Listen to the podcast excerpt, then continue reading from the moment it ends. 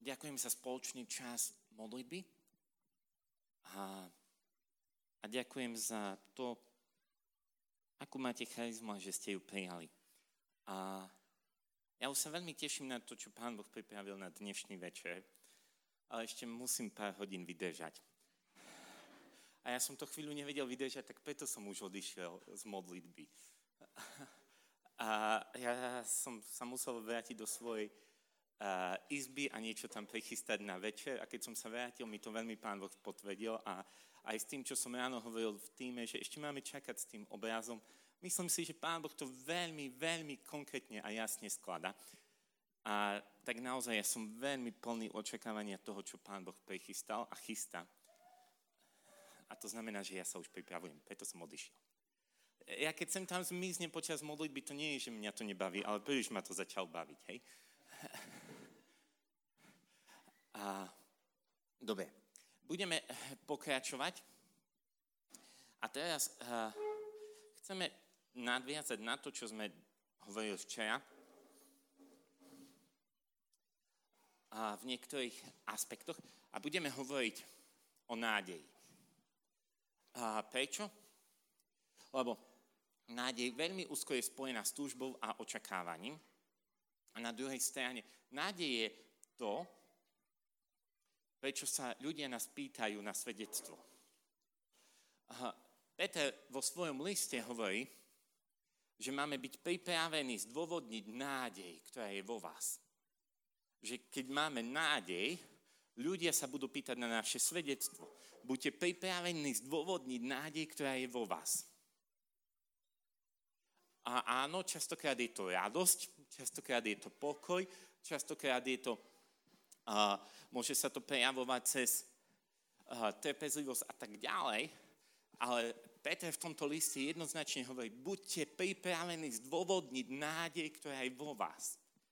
A o pokoj je istým spôsobom ovocím nádeje. A teraz, aby ste ma trošku rozumeli, a budem hovoriť o troch teologálnych čnostiach. Teologálne čnosti sú viera, nádej a láska. A tieto čnosti sú vliaté v krstom, do života každého jedného z nás. Nie každý má rovnakú charizmu.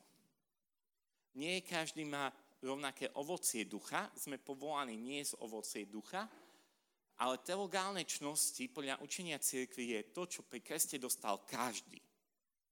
A každý je povolaný žiť, vie, žiť čnosť viery, nádeje a lásky. A ak by sme išli ďalej, a rozdelili ovocie ducha, tak vedeli by sme to spojiť s nejakou z touto z troch základných čností. Napríklad nádej sa prejavuje častokrát pokojom. Človek nádej je ten, ktorý dôveruje a preto má pokoj. A teologálna čnosť lásky sa prejavuje cez láskavosť. Chápete? cez ovocie ducha. Teraz to nechcem celé rozoberať, len aby ste pochopili. A kvôli čomu idem? Lebo každý z nás má túto teologálnu čnosť a sme povolaní ju rozvíjať, ale nie každý ju má aj v rovnakej miere. Môže sa prejaviť rozličným spôsobom. Dobre? Aby sme nepovedali, že teraz každý musí splňať takúto škatulku. To nie. Lebo do toho veľmi veľa bude vstupovať aj cez našu prirodzenosť. Boh ráta s našou prirodzenosťou. A prirodzenosť je slovo, ktoré Boh povedal.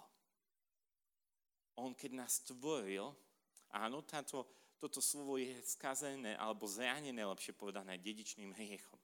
Ale hovorí cez to. Veľmi jednoducho, ak sa narodíš ako žena, nemusíš rozlišovať, či máš povolanie kniazstvo. Boh to jasne povedal, že nie. Chápeme? A niektoré atribúty. Prirodzenosť je tiež spôsob, ako Boh komunikuje. A, a preto to hovorím na úvod, aby sme zrazu nemali rozličné chápania a predstavy.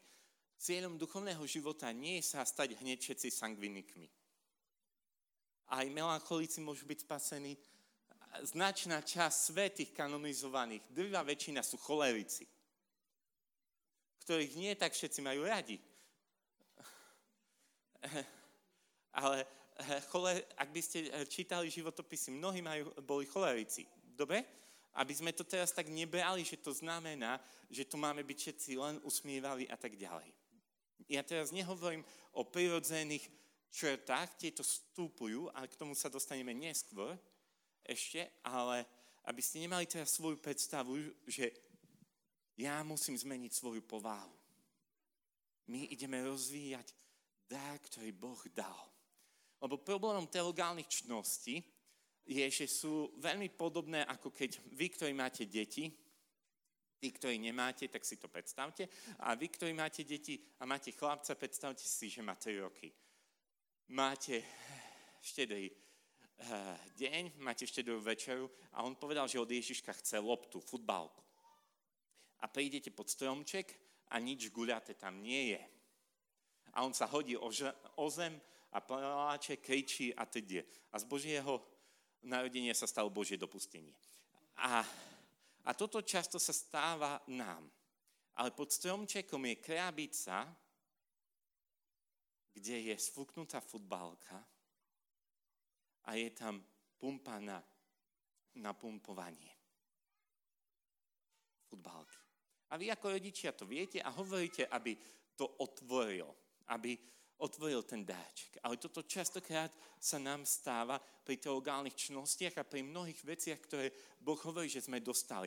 My máme svoju vlastnú takú predstavu, že už to bude nafúknutá lopta a že sa začneme hrať. Ale my potrebujeme to, čo sme dostali pri kreste. Ak by sme naozaj teologicky chápali, čo sme dostali pri kreste a zobrali pumpu ducha a začali sa hrať, úplne ináč by to vyzeralo.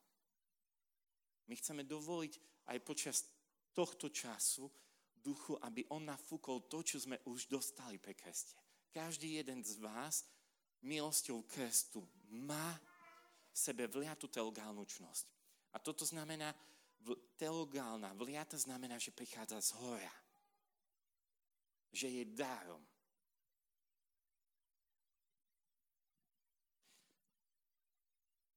A nádej je niečo, čo čo v písme rozlišuje, či máme život alebo nie. Ezechiel 37.11 nám hovorí, že zoschli nám kosti, odumela nám nádej. Ak sa budeme biblicky pozerať na nádej, tak je to to, či žijeme alebo nie.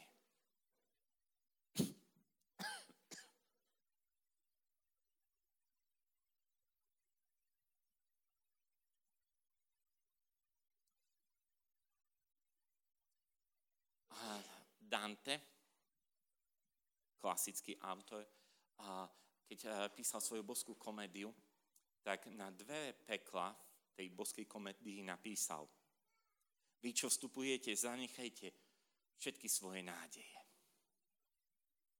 A ak a chceme charakterizovať, čo je možné, ako je možné prežívať peklo na zemi, je to bez nádej. Preto tak veľa ľudí je pokúšaných ku beznádej. Lebo už keď nemáme nádej, žijeme ako keby v pekle.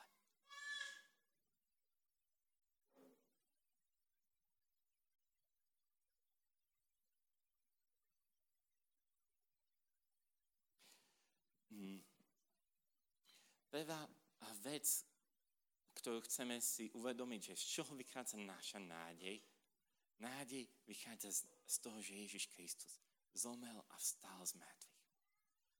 Serafín Sárovský, jeden z obrovských svetcov, viete, aký mal pozdrav? Ako on zdravil ľudí a ako eh, on začínal modlitbu. Moja radosť, Kristus stal z mŕtvych. Ale on to mal naozaj hlboko v sebe vpísané. To, že Ježiš Kristus stal z mŕtvych, to je základ našej viery a nádeje. V s Korintianom 15, 14 nám píše, ale ak nebol Kristus kriesený, potom je márne naše hlásanie a márna je aj vaša viera. A hovorí, že ak máme nádej, Pavol v tomto liste v 15. kapitole, len v tomto svete, tak sme najväčšími bláznami. A Kristus nestal z mŕtvych, toto všetko, čo tu robíme, je bláznostvo, ale bláznostvo nielen z pohľadu sveta, ale aj z Božej perspektívy. A Kristus nestal z mŕtvych, márne je to. A my stále potrebujeme sa vráciať k tomuto jadru našej viery. Kontemplovať, uvažovať nad Ježišovou smrťou a zmrtvých staním. Nicejsko celé herácké vierovýznanie má pár vied, ktoré mne sa osobne veľmi páčia. My častokrát rimokatolíci v nedeľu uh, vyznávame vieru apoštolským krédom tým takým kráčim. Grekokatolíci sa modlia každý deň cesko carohrácké vierovýznanie pri liturgii a my možno pri slávnostiach. A my máme takú trošku strohú vetu. Verím v skriesenie tela a život väčší. A v nicejsko carohráckom vierovýznaní sa hovorí, očakávam skriesenie mŕtvych a život budúceho veku. Očakávam. Túžim potom. Som hladný potom. To nie, že možno raz to príde, alebo keď to príde, tak budem spokojný, ale to očakávam. Nádej je to podobné, ako keď žena je tehotná a vie, že príde pôrod. A ona ho očakáva. Vie, že sa to stane. A čím je vyšší termín tehotenstva, tým viacej ho očakáva. Tým viacej potom túži.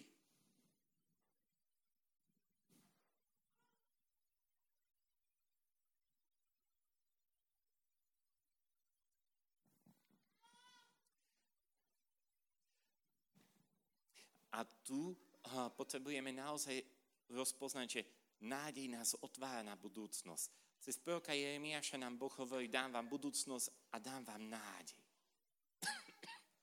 nádej nás uschopňuje otvoriť sa na zajtrajšok.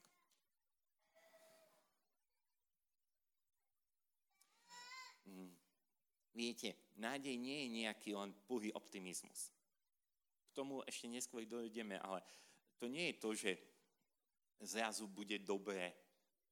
Ježiš nám nikdy nesľúbil, že bude dobré. On nám povedal, že on je dobrý. To je základný rozdiel. A my naozaj máme nádej, pretože sme k nemu pripútaní. A niekedy v čase komunizmu sa zvyklo hovorievať, že optimista je ten, ktorý má nedostatok informácií. Neviem, či ste to počuli. Ale pre človeka viery je to, že pesimista je ten, ktorý má nedostatok informácií, lebo nemá základnú správu, že Ježiš Kristus zomel a vstal z mŕtvych. A toto mení naozaj všetko. To mení všetko.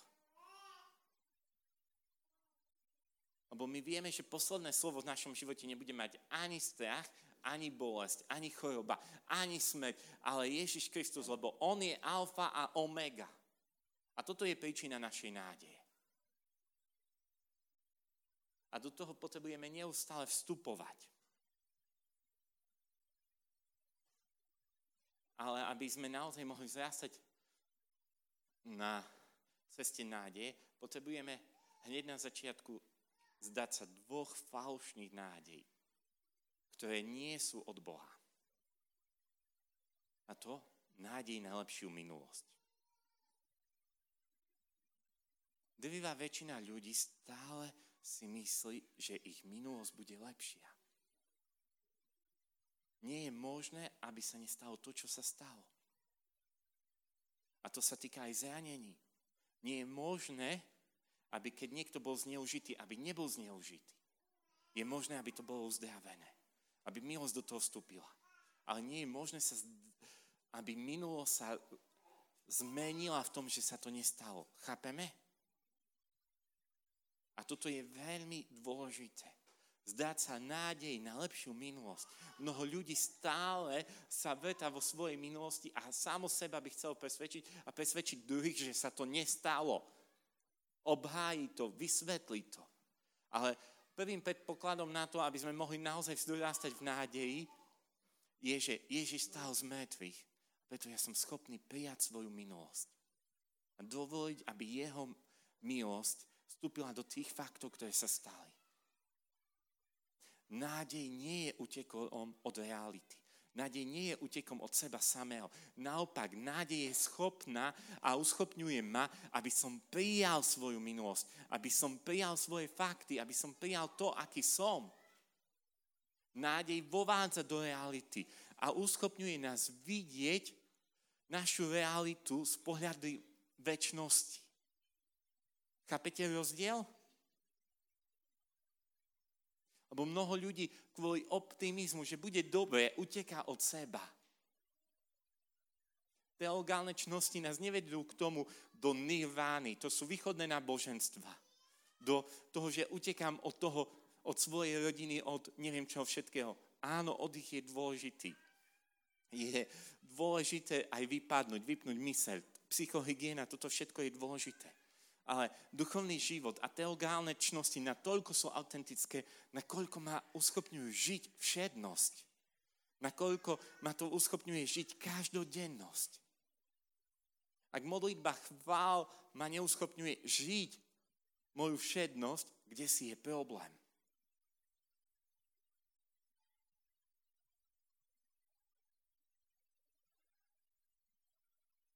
On ma to vrácia do mojej všednosti. Do mojej reality. Áno, musím hneď aj povedať uh, to, čo som povedal pri psychohygiene. To neznamená, že ak, poviem veľmi tvrdý príklad, ak nie, niekto je zneužívaný, tak bez toho, aby sme ho zobrali z toho domu, kde je zneužívaný, to neznamená, že schopnosť žiť všednosť je, že bude žiť s agresorom. Chápeme? Tu nehovorím o extrémnych situáciách. Dobre? Ja nehovorím o tom, že sme sadisti a masochisti. Ja hovorím o tom, že neutekáme od seba samých.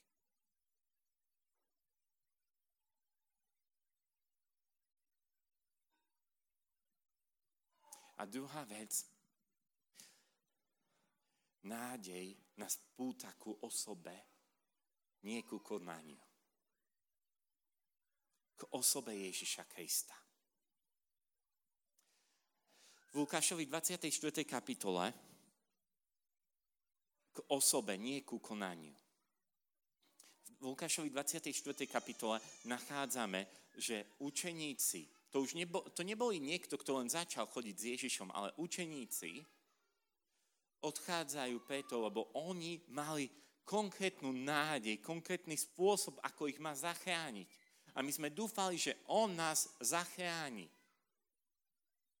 Boli viacej upnutí na formu, na spôsob, ako na samotného Mesiáša. A to sa častokrát stáva. A Ježiš je s nimi a oni ho nerozpoznajú, lebo mali svoju konkrétnu predstavu, ako má Ježiš konať. A títo ľudia kvôli tomu sú schopní zanechať množstvo vecí. Emávskí učeníci kvôli tomu, že boli prilnutí, pripútaní ku predstave, zrazu opúšťajú komunitu, opúšťajú miesto prisľúbení. Odvážim sa povedať, že Emauzy bolo niečo také veľkolepé ako tento penzión hlboké. Žiadne prisľúbenie. Žiadna wi žiadny signál. Prisľúbenia boli viazané na Jeruzalem, nie na Emauzy. Chápeme? A oni idú tam, opúšťajú svoje povolanie. To boli učeníci, oni to zanechávajú. Sú plní strachu a sú neschopní prijať kerigmu. Radostnú zväzť. K ním, keď príde Ježiš a sa ich pýta, čo sa stalo, tak oni povedia, že viete, naše ženy nám aj povedali, že Ježiš stal z mŕtvych, ale nás to naľakalo. A istým spôsobom v mnohých komunitách, spoločenstvách je veľmi veľa ľudí, ktorí po prvotnej fáze nadšenia, pretože sa prilnuli ku konkrétnemu spôsobu, ako Boh má konať, buď fyzicky alebo duchovne odchádzajú.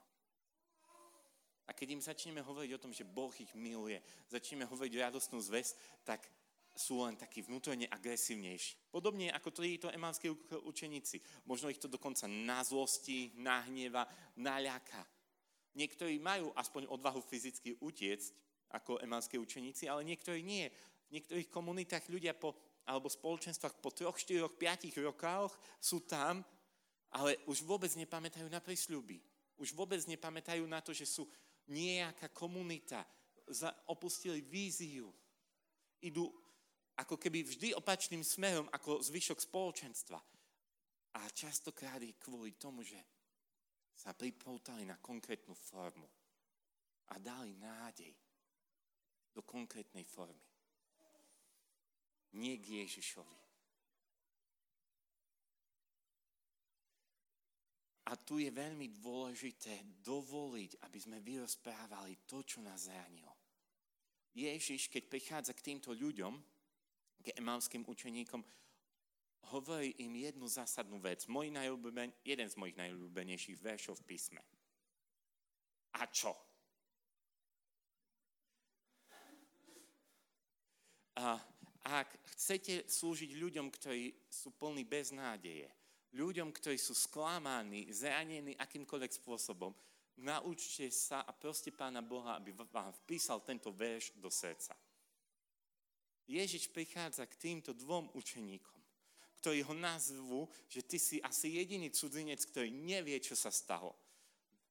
Viete, by the way, povedať Židia medzi sebou, že ty si cudzinec, to neviem, či máte také nadávky vo vašom spoločenstve. A, k tomu sa povie, že je jediný. Ty si jediný. Totálne hlupý, ktorý nevie, čo sa stalo. A my vieme, že Ježiš Kristus je jediný, ktorý vie, čo sa stalo, lebo on stál z mŕtvych. On je jediný, ktorý vie, čo sa naozaj stalo. A on im nepovie, vy blbí, vy nerozumiete. Ale urobí zo seba teraz to naozaj hovorím s láskou a úctou, totálneho debila. A on sa ich spýta, a čo? A čo sa také stalo? Prečo vy idete do tejto Emauzy? No vie s tým Ježišom Kristom. A čo? Že, že my sme dúfali, že on zachráni Izrael, že nás spási. A ešte nám aj ženy povedali, že vstal z mŕtvych, ale to je blbosť. A ty tomu vôbec nerozumieš.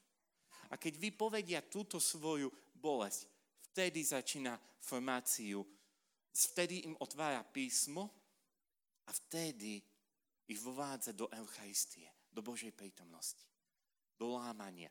Nemáme celý čas, aby sme prešli týmto procesom uzdravenia, lebo toto nie je témou dnešnej prednášky, ale nie je možné bez toho, aby sme vypovedali našu beznádej ísť ďalej ak budeme týmto ľuďom ohlasovať kerigmu,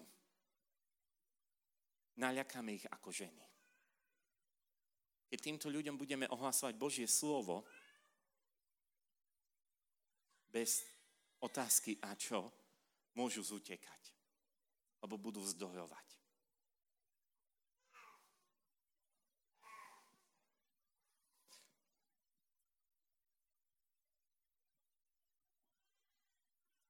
Toto bol úvod, hej?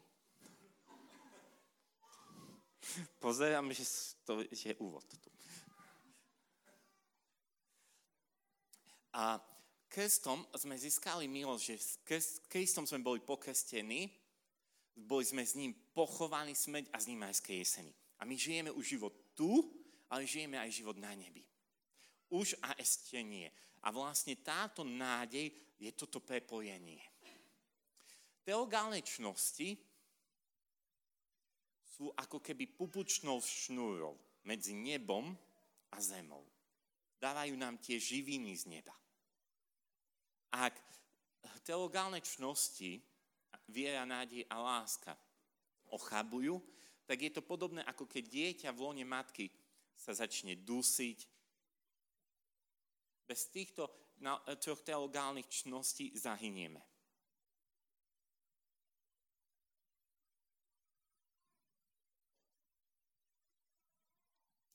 A nádej je práve touto pupočnou šnúrou a v nebi ju už nebudeme potrebovať. Ani vieru. Tam ostáva iba láska.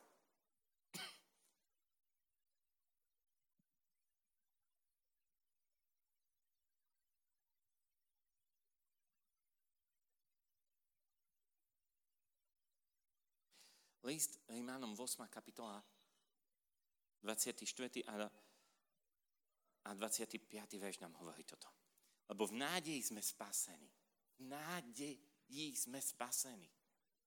A ale nádej, ktorú možno vidieť, nie je nádej. Lebo kto dúfa v niečo, čo vidí? Ale ak dúfame v niečo, čo nevidíme, trpezlivo to očakávame. Nádej je to, ako si privlastňujeme spásu a ako sa to stáva reálnym v našom živote. A táto nádej nás uschopňuje žiť trpezlivosť. Už a ešte nie. A teraz niečo totálne radikálne o nádeji. Rímanom 5. kapitola. Skrze neho máme vieru prístup k tej milosti, v ktorej zotrvávame. Aj sa chválime nádejou na Božiu slávu. My sa chválime nádejou tým, čo ešte len bude. My sa chválime tým, čo bude. Nádej nás uschopňuje naozaj pozerať na náš život z perspektívy väčšnosti. Túto nádej mal Abraham, keď uvidel to potomstvo. Túto nádej mali všetci svedci, ktorí mali víziu. Oni sa chváli budúcnosťou. To je to, kde mnohí ľudia iní nič nevidia a títo ľudia nádej zrazu vidia úplne prorocky inú vec. Oni vidia oveľa ďalej. Nádej nás, nám rozširuje horizont úplne z inej perspektívy. A my sa chválime touto nádejou. A teraz to prichádza. To bol druhý verš. 5, 2 a teraz 5, 3. A nie len to. Chválime sa aj súženiami. Veď vieme, že súženie prináša trpezlivosť a trpezlivosť osvedčenú čnosť. A osvedčená čnosť zasa nádej. Nádej nás uschopňuje prežiť súženie, dáva nám trpezlivosť a posilňuje našu nádej. Znova. A teraz. A nádej nezahambuje. Keď prežívame hambu, mali by sme sa spoje, pozrieť do svojho života, koľko je tam nádej. To je stále ešte len 5. verš. Rímanom 5.2 až 5.5. Skúste si dnes prečítať. A nádej nezahambuje. Lebo Božia láska je v našich srdciach rozliata skrze Ducha Svetého, ktorého sme dostali. A tu potrebujeme pochopiť pár vecí, ktoré sa týkajú teologálnej čnosti nádeje. Použil som príklad tehotnej ženy. A tu chcem vám niečo vysvetliť. Nádej je bližšia paralela s tehotnou ženou ako s neplodným párom neplodný nádej, e, neplodný pár, ak nemal prisľúbenie, môže dúfať tak ľudsky, že počne dieťa. Ale tehotná žena už má tú skúsenosť. Ona už očakáva. Chápeme? A nádej nezahambuje. Prečo? Lebo Božia láska je rozliata v našich srdciach skrze Ducha Svetého, ktorého sme dostali. Nádej vychádza z toho, čo Boh už urobil. z faktu. Tá žena už má plod v svojom lone. Chápeme? My nestojíme, nádej nestojí z toho, čo bude. My vieme, kde smerujeme, ale kvôli čomu? Lebo Ježiš Kristus stál z mŕtvych. A toto je ten fakt, z ktorého my vychádzame. Toto je to, na čom náš život stojí a na čom páda.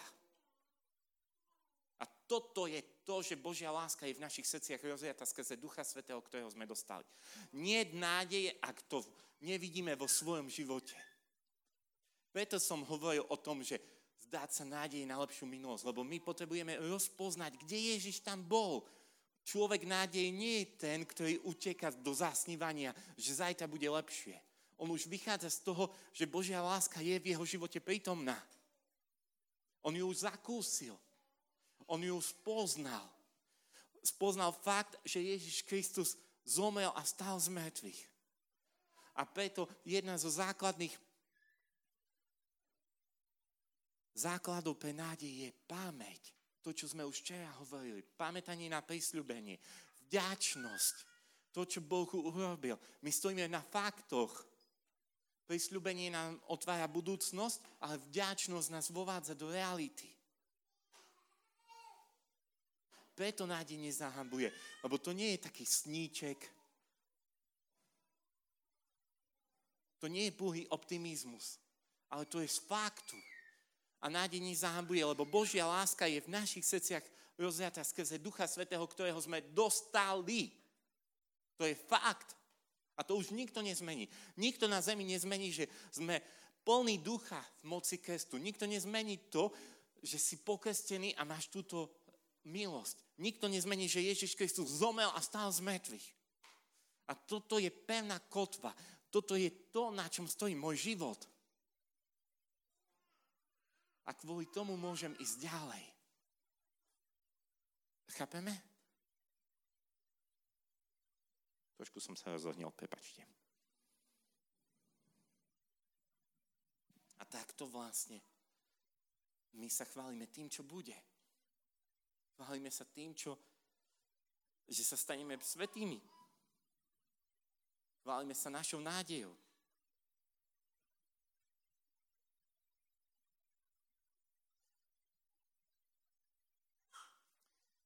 Práve cez ďačnosť pri, pri spomínaní na prisľúbenia môžeme spolupracovať s teologálnou čnosťou nádeje. Čnosť neznamená, že Boh to urobí za nás. My sme povolaní nafúkovať tú loptu, vziať tie milosti, ktoré sme dostali.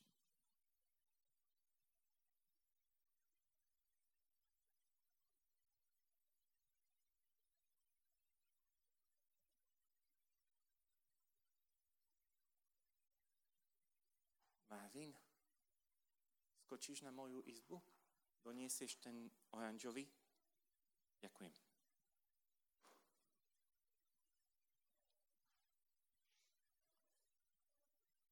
Uh-huh. Nenájdeš to, čo chcem. Uh, možno, hej. A list Hebejom nám hovorí, že nádej je pevná kotva. Hebejom 6. kapitola 18. až 20. verš. Aby sme mali silné povzbudenie, my, čo sme našli útočište v tom, že dosiahneme ponúknú nádej.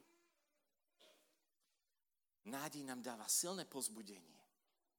Aby sme mali silné pozbudenie, my, čo sme našli útočište v tom, že dosiahneme ponúknutú nádej. Nádej vytvára bezpečný úkryt a hovorí, máme ju ako istú a pevnú kotvu duše, ktorá preniká až dovnútra za oponu. List Hebejom je písaný pre Židov. Pre Hebejom a za oponu znamená do svetine svetých. Lebo my to nemusíme úplne chápať, čo je opona. Ale nádej je to, čo nám umožňuje ísť až pred Boží tvár, pred Boží majestát. A tam je zakotvená, v samotnom Bohu. Kam za nás vošiel ako predchodca Ježiš, keď sa stal na veky veľkňazom podľa rádu Melchizedechova. A táto nádej ako kotva je potrebná, aby prúd nezahnal loď na skaly alebo príčinu. Aby loď nebola unášaná vodou. Ľudia bez nádeje častokrát sú unášaní. Nádej nám dáva pevnosť a stálosť, stabilitu.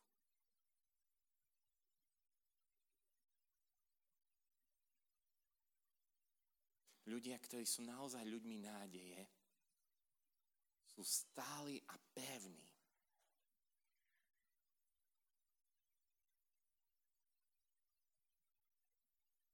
Ale kotva nie je ukotvená v nás. Je v Bohu, v Jeho prísľubení, v ňom, v tom, že On ma miluje. A že Jeho áno je voči mne neodvolateľné.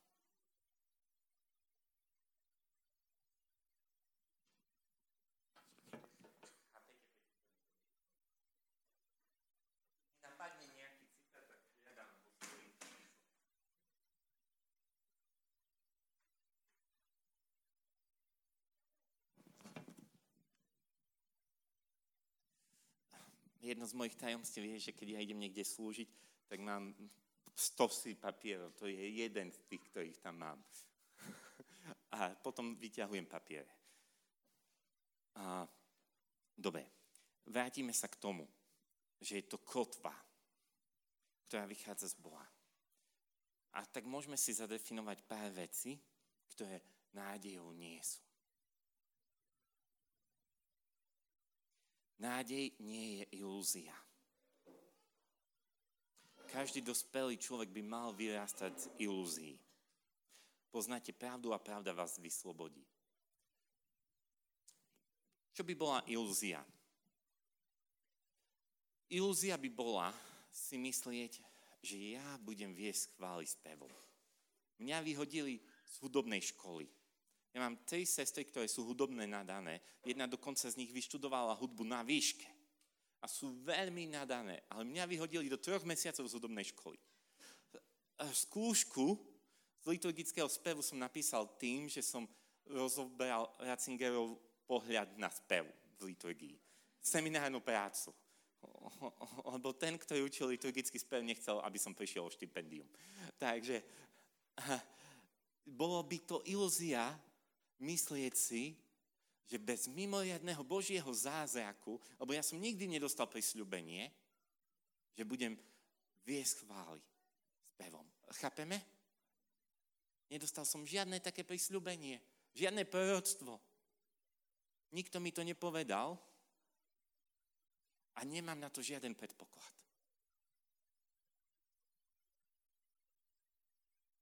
Toto by bolo priputanie sa ku konkrétnej forme. Ja mám kopec darov a naozaj veľmi veľa milosti mi Pán Boh dal. Ale odobral mi strašne veľa.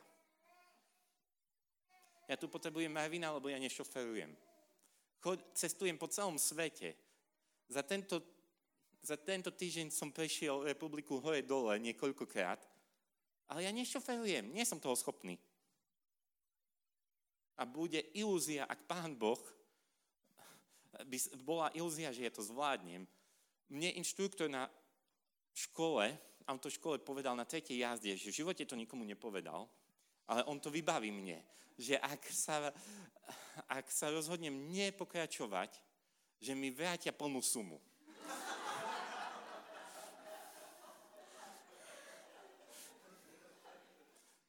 Bude ilúzia si myslieť, že ja budem šoferovať. Mám vodičák z poslušnosti, predstavený, ja som im povedal toto, oni povedali, že urob. Urobil som. Párkrát som ich previezol a už nemusím šoferovať. Toto by bola ilúzia. Pravda nás oslobodí. E, e, chápeme? Nie každý dostal všetky prísľubenia a Potrebujeme rozpoznávať proroctva a slova, ktoré Boh nám dáva.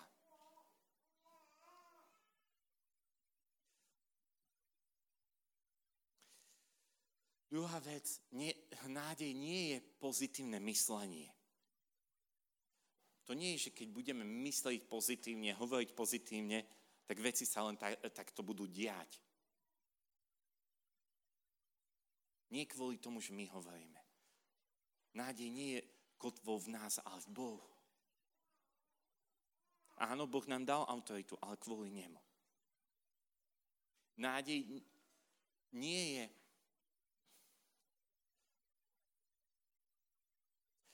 nejaký len nejaké rúžové okuliare, že bude dobré. Nádej vidí realitu.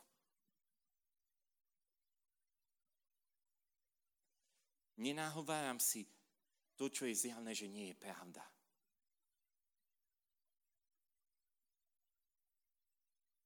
A dokonca nie je to ani viera v zaj, lepší zajtrajšok. My neveríme, že bude dobre. My veríme, že Boh je dobrý.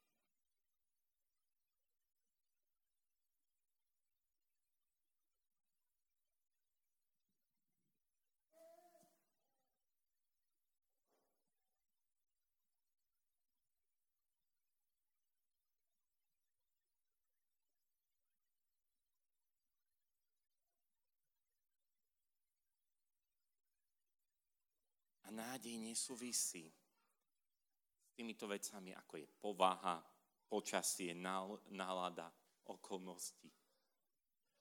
A, k povahe chcem povedať pár vecí. Znova použijem seba ako príklad, lebo keď ma spoznáte počas týchto 4 dní, trochu lepšie pochopíte. Ja som vrodený pesimista chápaní toho, že mám strašne silné analytické myslenie, strašne eh, som všímavý, vidím mnoho detajlov a tak ďalej. Eh, ak niekto niečo navrhne, ja viem hneď povedať 100 vecí, prečo nie. Ale v momente, keď vidím tam Božie prisľúbenie, veľmi ťažko ma niekto zastaví. Eh, chápete? To nie je o pováhe to vychádza z Boha. A moje kritické myslenie analytické pomáha tomu, že viem to lepšie povedať ako na to. To nie je naivita. Nádej nie je naivita. A nádej nie je pocit.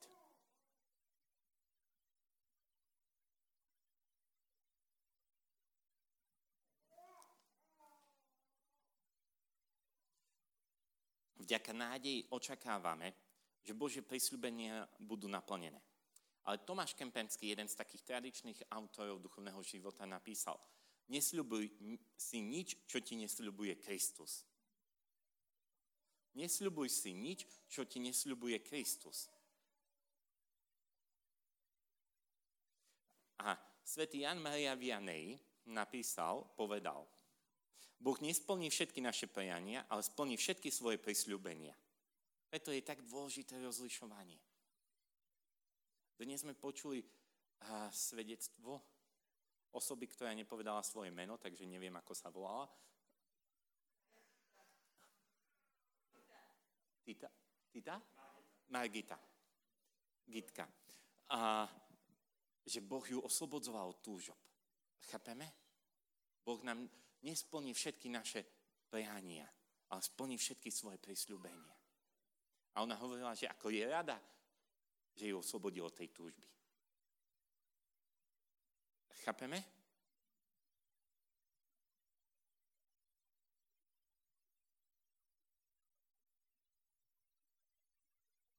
Boh nám nikdy neprisľúbil pár vecí, ktoré si niekedy myslíme, že prisľúbil.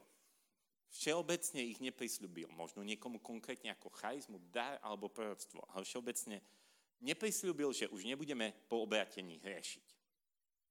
Niektorí ľudia to tak majú. Že si myslia, že už to bude hneď všetko sveté. Chápeme? My napredujeme na ceste svetosti, ale je to proces.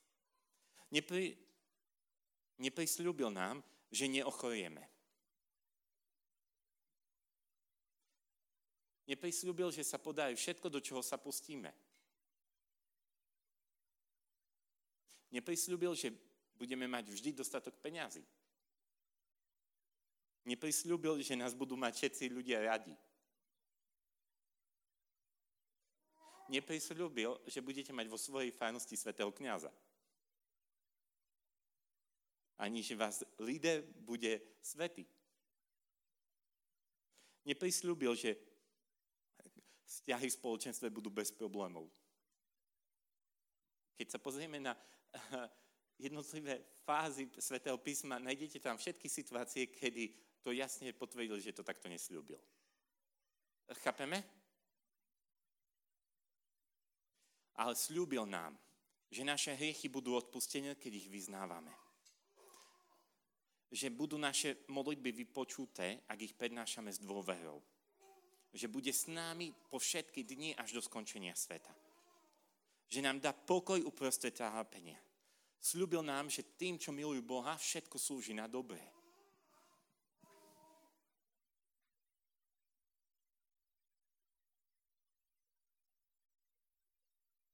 a najmä, že nás nič nemôže odúčiť od jeho lásky.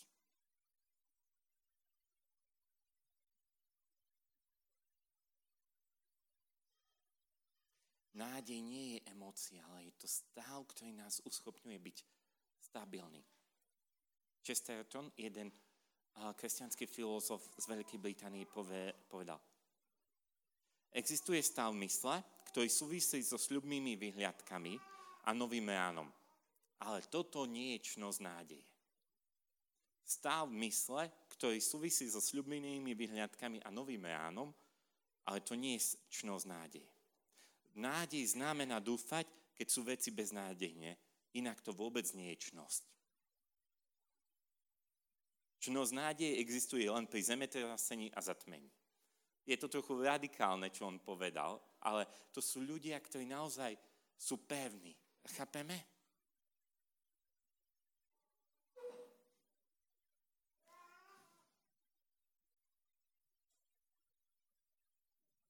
Dobre. A nádej nás oslobodzuje od potreby obhajovať sa. To vidíme v Danielovi 3.12 až 18. Mladých mládencov, troch mládencov. Oni nehovoria, či nás pán môže zachrániť alebo nie. Oni ho chvália. Nádej nás chráni pred žalobcom. Pred potrebou všetko vysvetľovať, obhajovať, zdôvodňovať. Lebo nádej nezahambuje. Keby sme mali viacej tejto čnosti, keby sme mali viacej tejto čnosti, tak oveľa menej by sme mali potrebných diskusí. Lebo nám dáva porozumenie. Poviem posledné dve veci. Nestihli sme všetko, ale to stačí. A posledná, predposledná vec je tá, že nádej nie je čnosťou individualizmu. Človek nádej je ako keby električka. Čo ju urobí električka? zdvihne to svoje zariadenie, neviem ako sa to volá, a napne sa na prúd a zrazu pohne všetkých. Chápete?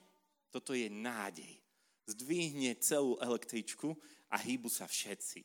Ak je zo pár ľudí v spoločenstve, ktorí majú čnosť nádeje a naozaj ju rozvíjajú, mnoho vecí sa hýbe v cirkvi.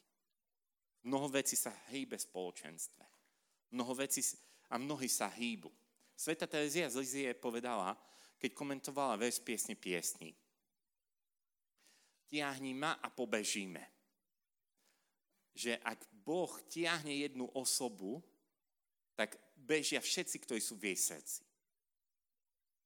Našou dôležitou úlohou v duchovnom živote je prosiť, aby Boh nás tiahol a aby rozšíril naše srdce. Čím viacej ľudí pôjde, my be- ideme, idú aj oni. Chápeme? A druhá vec, ktorú chcem povedať na záver,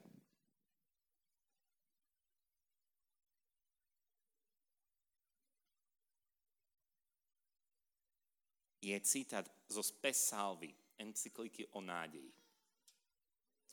V druhom bode sa píše toto. To napísal Benedikt 16, takže môže to byť trošku ťažšie, ale poviem vám to. Aj tu zaznieva ako rozlišovací prvok kresťanov skutočnosť, že majú budúcnosť. Nie, že by vedeli do podrobnosti, čo ich očakáva, no celkovo vedia, že ich život nekončí v prázdnote. Len ak je budúcnosť istá ako pozitívna skutočnosť, stáva sa znesiteľný aj život v prítomnosti. Môžeme teda povedať, že kresťanstvo nebolo len radosnou zväzťou oznámením dovtedy neznámych pravd. V našom slovníku by sa mohol povedať, že kresťanské posolstvo nebolo len informatívne, ale aj performatívne. Neviem, koľko z vás majú taký slovník, ale v našom slovníku by sa mohlo povedať, že kresťanské posolstvo nebolo len informatívne, ale aj performatívne. To znamená, že Evangelium nielen oznám, je oznámením veci, ktoré možno vedieť, alebo, ale vytvára skutočnosti, ktoré menia život. Temná brána času budúcnosti sa roztvorila do Korán.